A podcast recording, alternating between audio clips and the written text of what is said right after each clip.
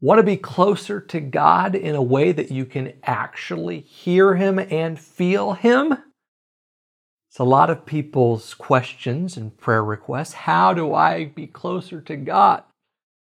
Well, there are a lot of misconceptions around it, so we're going to explore the single key to this kind of intimacy with Him and what gets in the way of it.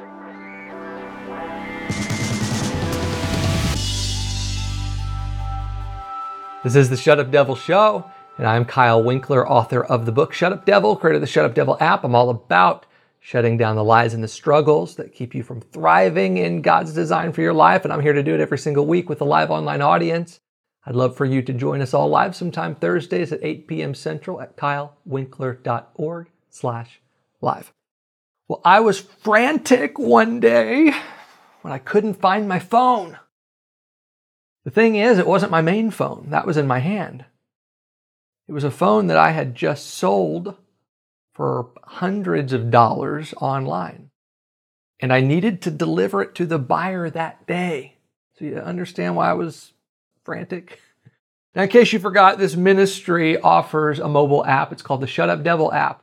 So it's important that I have the latest phone every year to test on. Plus, I'm a technology guy too. So every year I sell my old one and I use the money from that to upgrade to the new one. These days I usually ship it to somebody, but at that time the buyer was local and they're going to meet me at a public parking lot. But two hours before our meeting, my phone was missing.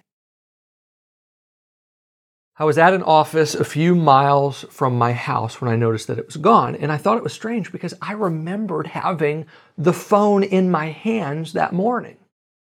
So I figured I must have left it on my kitchen table. So I drove back a few miles to my house to find it there, but it wasn't there. I searched every room in the house with no success.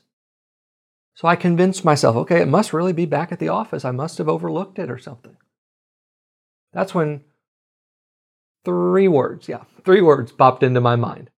Check the trash. I said, that's paranoia. I dismissed it. I said, no way.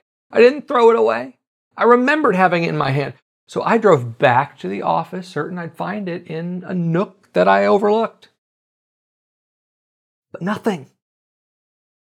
But the time was ticking closer to when I needed to meet that buyer. So I was growing even more frantic than I was just an hour before. And the more insistent that voice also got in my head, too. Check the trash, check the trash. But I was more insistent. No way, I didn't throw it away. But eventually, I was desperate. I had no other choice. I had to go back home. So after I parked, I headed reluctantly to the garbage bin at the curb, mainly to prove that voice in my head wrong, get it to stop. But when I lifted the lid, atop of several trash bags that reeked of food spoiling in our Florida heat, there was my phone. Now, with the benefit of hindsight, I pieced together everything that happened. It was trash day. Like all of the other trash days, I took the bin to the curb just before I left for the office in the morning. This time, though, I held the bag with my phone in it. Well, I pushed that bin to the curb. And at some point, I must have gotten distracted and placed the bag inside the garbage bin and went on my way without even realizing it. In less than an hour from meeting the buyer, it was a huge relief to find it there. I took the bag inside, and literally, I'm not joking with you here, I actually spritzed it with some cologne so that it didn't smell like trash. Then I drove away. Not 10 seconds later, I heard the beep, beep, beep of the garbage truck entering my subdivision. And I thanked God when I realized that I found the phone less than 30 minutes before it was gone forever. Now, some will chalk the voice I heard up to my subconscious or paranoia. I did for a while too. But when I saw that garbage truck, I recognize there's got to be more to this than anything my mind concocted on its own. The timing alone demonstrates a precision that couldn't come from me. A few minutes extra here or there, and I'd have been out at least a few hundred dollars, not a little more. So I'm convinced that the words I heard were actually from the presence of God within me, not just from my head, but God's presence in me. And that's not just because I want to believe that, but because it's exactly what Scripture affirms that God does. Now, growing up in the religious tradition that I did, I hardly knew that God was personal. Now, occasionally I'd read about somebody back in history who had a dream or a vision or something. But I never heard somebody claim that God spoke to them like today.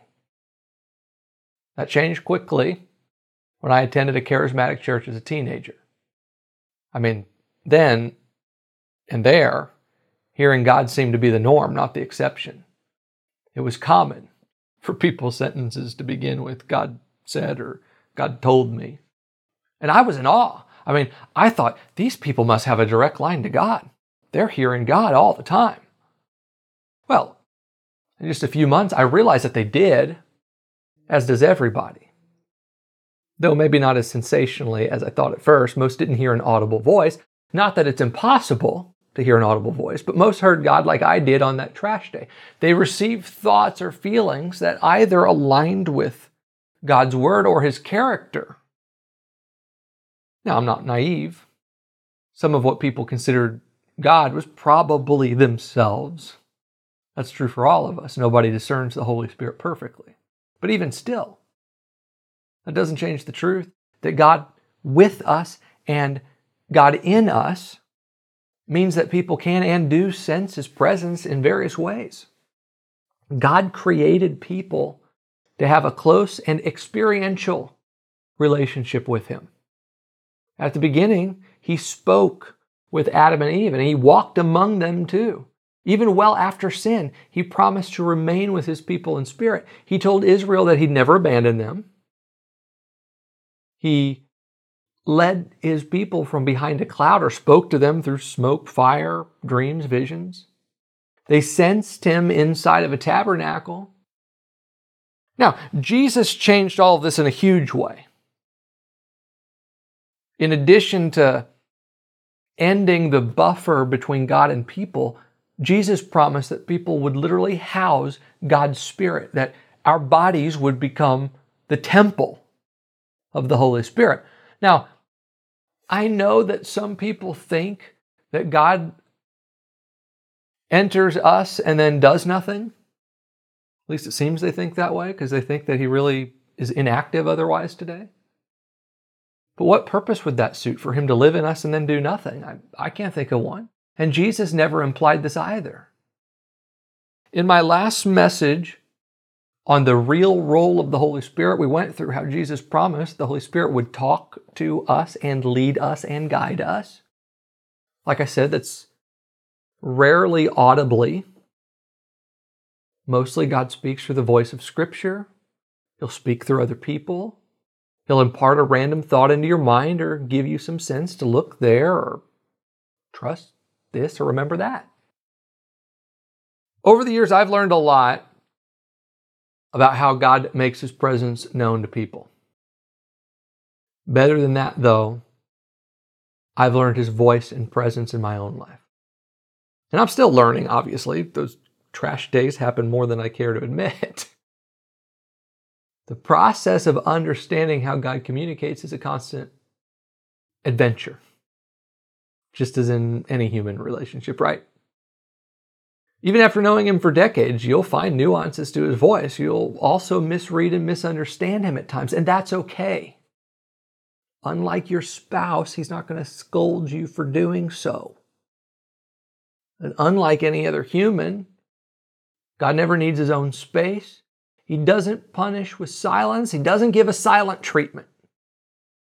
He never stops listening for even a moment. God does not get farther away as a reaction to your actions, nor does he get closer in response to your devotion. That's something that took me more than a decade to learn. And maybe that is surprising for you to hear right now. But I ask, and keep this question in your mind throughout the message How can an omnipresent God who is always with you and in you get any closer to you? Until I learned what I'm about to share, my relationship with God was like riding a roller coaster. And living here in Orlando, Florida, I've learned a lot about roller coasters, all the technical terms.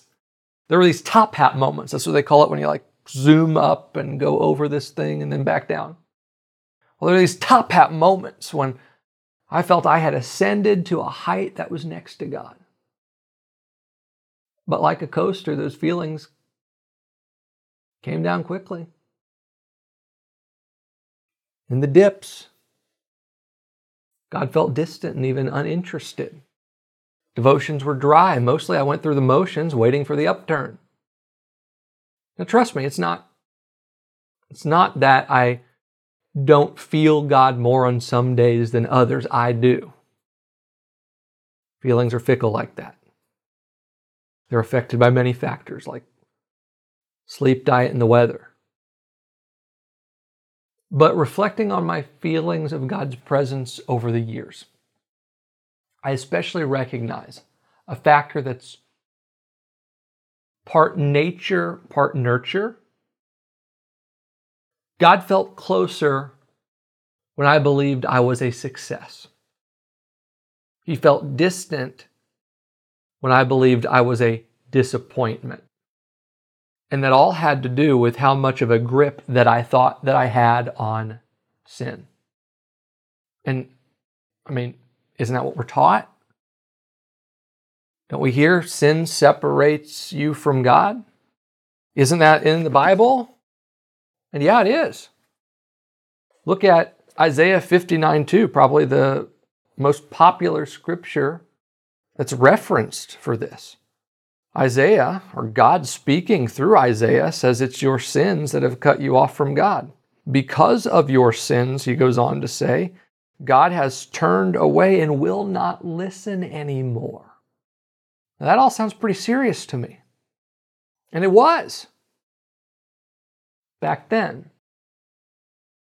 But we don't live back then. You see, this prophecy was directed to Israel at a time when they felt that God abandoned them. Yes, their sin created a real chasm between God and them in those days.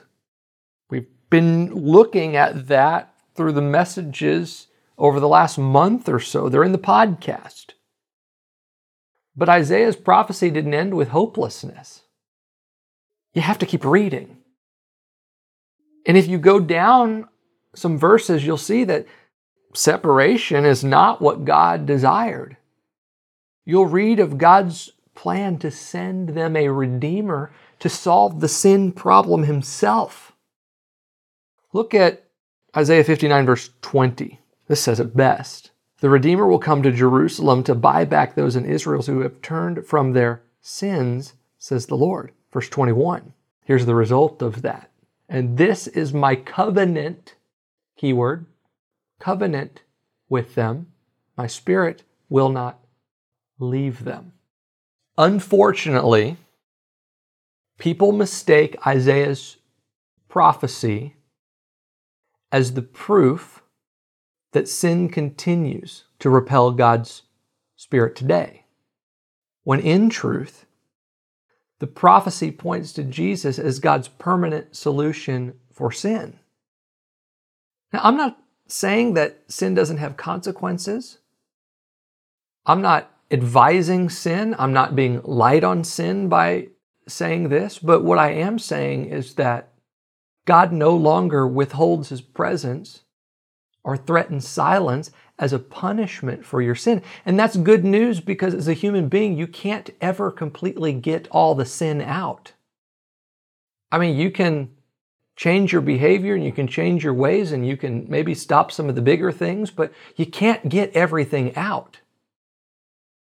And so it's good news that, that the Lord's presence is not repelled by any amount of sin anymore, that Jesus became the solution for it. Any teaching that suggests otherwise not only misses the hope of Old Testament prophecy, but worse, it discounts the cross, the torn curtain, the presence of the Holy Spirit, and the promise of God's new covenant completely. Now, the early church faced a problem with people doing this. They mixed God's word to those before Jesus, like this Isaiah prophecy, with his word to those after him. And Paul warned that such a mixed message, ultimately of law and grace, made Jesus' sacrifice of no benefit to the people. In fact, he spells it out to the Galatians. If you look at Galatians 5, I mean, read from the very beginning and you'll see it, but verse 2, for example, he says, If you're counting on circumcision to make you right with God, and he's using that to mean any law, then Christ will be of no benefit to you. Verse 4, he says, If you're trying to make yourself right with God by keeping the law, you've been cut off from Christ. You've fallen away from grace. If anything comes between God and people, it's the results of a mixed message. That's because, as Paul put it, it puts people back into bondage to fear, which is the opposite of the Holy Spirit's purpose. So, this is why Paul to Timothy stressed to rightly divide the word. You've heard that, right? If you've been in the church for a while, you've heard of the importance of rightly dividing the word. Well, it's as necessary today as it was back then. As you know, Scripture is divided into two main parts Old and New Testaments. Old Testament is like 70% of the Bible. And broadly speaking, this reflects the covenants between God and people. When I say covenant, just kind of think of contract in a spiritual sense. It represents an agreement between two parties. The Old Covenant, which is largely reflected in the Old Testament, was established through Moses as one of law. People's good standing with God depended upon keeping laws and making sacrifices. The New Covenant, which was established through Jesus, is one of grace. And in it, people's good standing with God depends on Jesus' sacrifice. And it's called grace because it's not contingent upon human effort. And I might add, it's not cheap and it's not greasy. It is a beautiful gift received by anyone who believes in who Jesus is and what he accomplished. Think of your belief like your signature on a contract that is pre signed by God in His own blood. And there's no ink more permanent, by the way. It's huge enough that we don't have to sacrifice animals. But that's hardly the half of what the new covenant is about. Hebrews 8 6 describes it as a far better covenant based on better promises. And the benefits are huge forgiveness with no strings attached, righteousness without requirements, and automatic perpetual peace with God. And as it relates this teaching here, look at Ephesians 2:13. Once you were far away from God, but now you have been brought near to him through the blood of Jesus. Hear these again forgiveness, righteousness, peace, and the presence of God, all with no effort. That's the new covenant.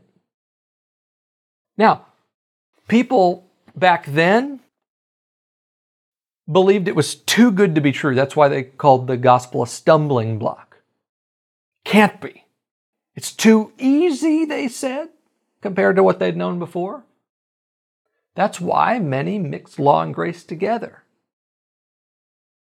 People today, though, haven't really got beyond that it's too easy thing. It's got to be more. So people today mix law and grace together too. They give you a sprinkle of grace with a whole bunch of do to get. Yet everything God did and continues to do points to grace as the entire answer. God divided His word to point to it. The law and the prophets point forward to it. The New Testament letters point back to it. And today, the words and work of the Holy Spirit continue to testify to it. I mean, look around and see. Anything that God does, whether it's miracles and healings and deliverance or provision and protection, everything that God does for us is not because of perfection, but it's despite imperfection. That's grace, and this is the incredible outcome of our reconciliation with God. It is life in the new covenant, and it's why how close you feel to God is really all in your mind. Now, let me explain that with a story, with a confession. I once stole a toy from a neighbor's house. I was a kid. I don't remember what it was, just that I slipped the thing into my pocket and then I slipped away to take it to my house and get it in my room where nobody would know. And I kept it in secret from everyone for a whole agonizing week. And the reason that I say that it was agonizing is because I had to be around my parents or my neighbor's parents. Since we all went to the same school, our parents had worked out a carpooling deal. So every morning, every school day morning at like 7:15, I walked the short distance to their house and then waited inside till it was time to leave. So I couldn't get away from them. And while the toy remained stolen, I just couldn't shake the feeling that they knew this horrible thing that I had done and hated me for it. So our relationship was affected for a time. I didn't speak to them unless they spoke to me first, and when they did, my responses were short. Now, except for when I might have faked a stomach ache or something, like I said, I saw them every day. Our proximity never changed.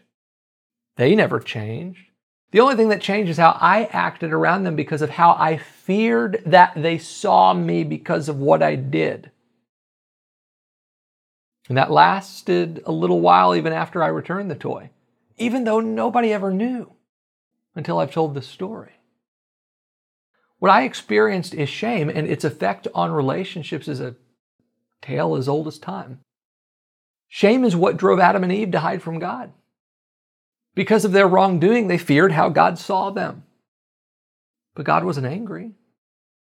Remember that He pursued them, then spoke with them, then provided coverings so that they wouldn't feel shame. All they had to do was receive those coverings, and the shame was removed. Well, the Garden of Eden there Everything that God did there foreshadowed what he would later provide all by himself through Jesus, which is everything necessary for us to draw near to God and for God to draw near to us. Now, do you recognize what I just said there? Draw near to God and he will draw near to us. It's one of the most quoted verses in the New Testament. Maybe you've been thinking about it the whole time while I've been teaching this message. It's James 4 8. Come close to God, and God will come close to you. But if God is in us and will not leave us, then what does this mean? Well, as always, context is key in the context, you're reading, you know, around this verse, you'll see that James isn't speaking about proximity between God and people. He's not saying that God physically leaves us and gets near to us. I mean, just a few verses earlier, he actually says that God has put his spirit in us. So I'll say it again nothing is closer than within you. And James understood that. But physical closeness with somebody doesn't equal intimacy with them. Ever been around a couple on the verge of a bitter divorce? They may be next to each other. They may even speak or look at each other, but they don't really see or hear the other. They're distant because their feelings and emotions are in the way of intimacy. This is the kind of thing that James is talking about. He's speaking of intimacy with God, which is on our end and is influenced by our thoughts. God is always wanting to be intimate. The throttle is on our end with our thoughts. So James prefaced coming close to God with this in verse 7. So humble yourselves before God, resist the devil, and he will flee from you. Two words in this verse explain everything. First, humility. It's not a negative view of yourself. It's not self deprecation. It means having an accurate estimate of your worth. Dictionary definition right there. Having an accurate estimate of your worth. The gospel provides this estimate, and it's this God loves you so much that he sent Jesus to the greatest lengths to provide you permanent peace with him. That is the measure of your worth, and it couldn't be higher. In a human relationship, nothing erodes intimacy like distrust or fear, right? And it's the same with intimacy with God. And the devil knows this, which is why his name, devil, is the second word in that verse that helps us understand what James means here. Now, if you've read my book, Shut Up Devil, then you know this. I go through this that devil in Greek means slanderer. As a believer, you can't be separated from God physically. You can't. He's in you. So the enemy attempts to undermine intimacy by telling lies about God's character and yours. Usually, his scheme involves how you disappointed God by failing to satisfy some law. And the so called failure might be as simple as not checking something off of a to do list, or could be as religious as believing that what you ate disrespected your body as God's temple. Sin doesn't have to be involved in this here. Any have tos are laws, and when have tos become I didn't, people tend to fear that God is disappointed or angry. And this is what affects any sense of closeness with God, and it's what the enemy stands by to instigate as slanderer. So, to grow in intimacy and to maintain intimacy with God, James instructed to resist the devil. But how do you do that? Not by striving to do better, not with more discipline, and not by remaining sin conscious. Definitely not. That actually makes things worse for the reasons that I just went through. No, no, it's, it's far more effortless than those religious hamster wheels. You repel the slanderer. You resist the slanderer by remembering who God is and who you are to Him. Call to mind that God is love and He loves you perfectly. In the words of the Apostle John in 1 John 4:18, Perfect love casts out all fear. Perfect love casts out all fear. Now, that doesn't mean fear of spiders and heights and public speaking, though knowing that God loves you and being able to trust Him, I'm sure helps with that. But ultimately, the truth of God's perfect, unfailing love for you banishes the fear that you are bad and God is mad. It evicts the slanderer and grounds your relationship with God. So, no more spiritual roller coaster rides. Furthermore, It removes the mental and emotional barriers on your end to hearing God's voice and sensing His presence. Even regarding things as eternally insignificant as a phone. So here's the takeaway remembering God's love for you is the key to feeling as close to Him as He really is. Nothing you do will change His love for you.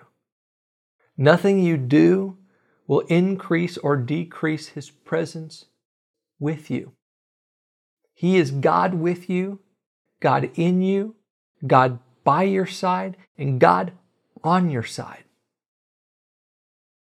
Okay, like I said, as a believer, intimacy with God is really all in your mind. That's why the devil goes after your mind the most. He injects thoughts that provoke guilt and shame and fear and insecurity and a host of other things, all in order to erode your connection with God. That's what takes away your power. So much about your relationship with God and how you feel about it comes down to your thinking. That's why I wrote my book, Shut Up Devil Silencing the 10 Lies Behind Every Battle You Face. In the first part of this book, I explore the sneaky way the enemy gets into your mind. And it is sneaky.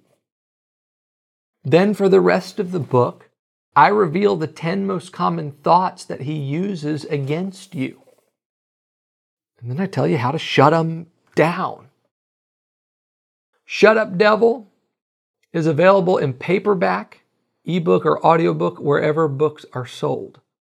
But I'll send you a signed paperback copy if you order it on my website at kylewinkler.org slash shutupdevil. That's kylewinkler.org slash shut up devil. Okay, that does it for the Shut Up Devil show. Remember, God is good and He is for you, and we're here for you too. Every week on my website at kylewinkler.org, on our podcast, and wherever you get your social media, don't forget, wherever you're watching or listening, to tap that subscribe or follow button so that you never miss a show. See you next time.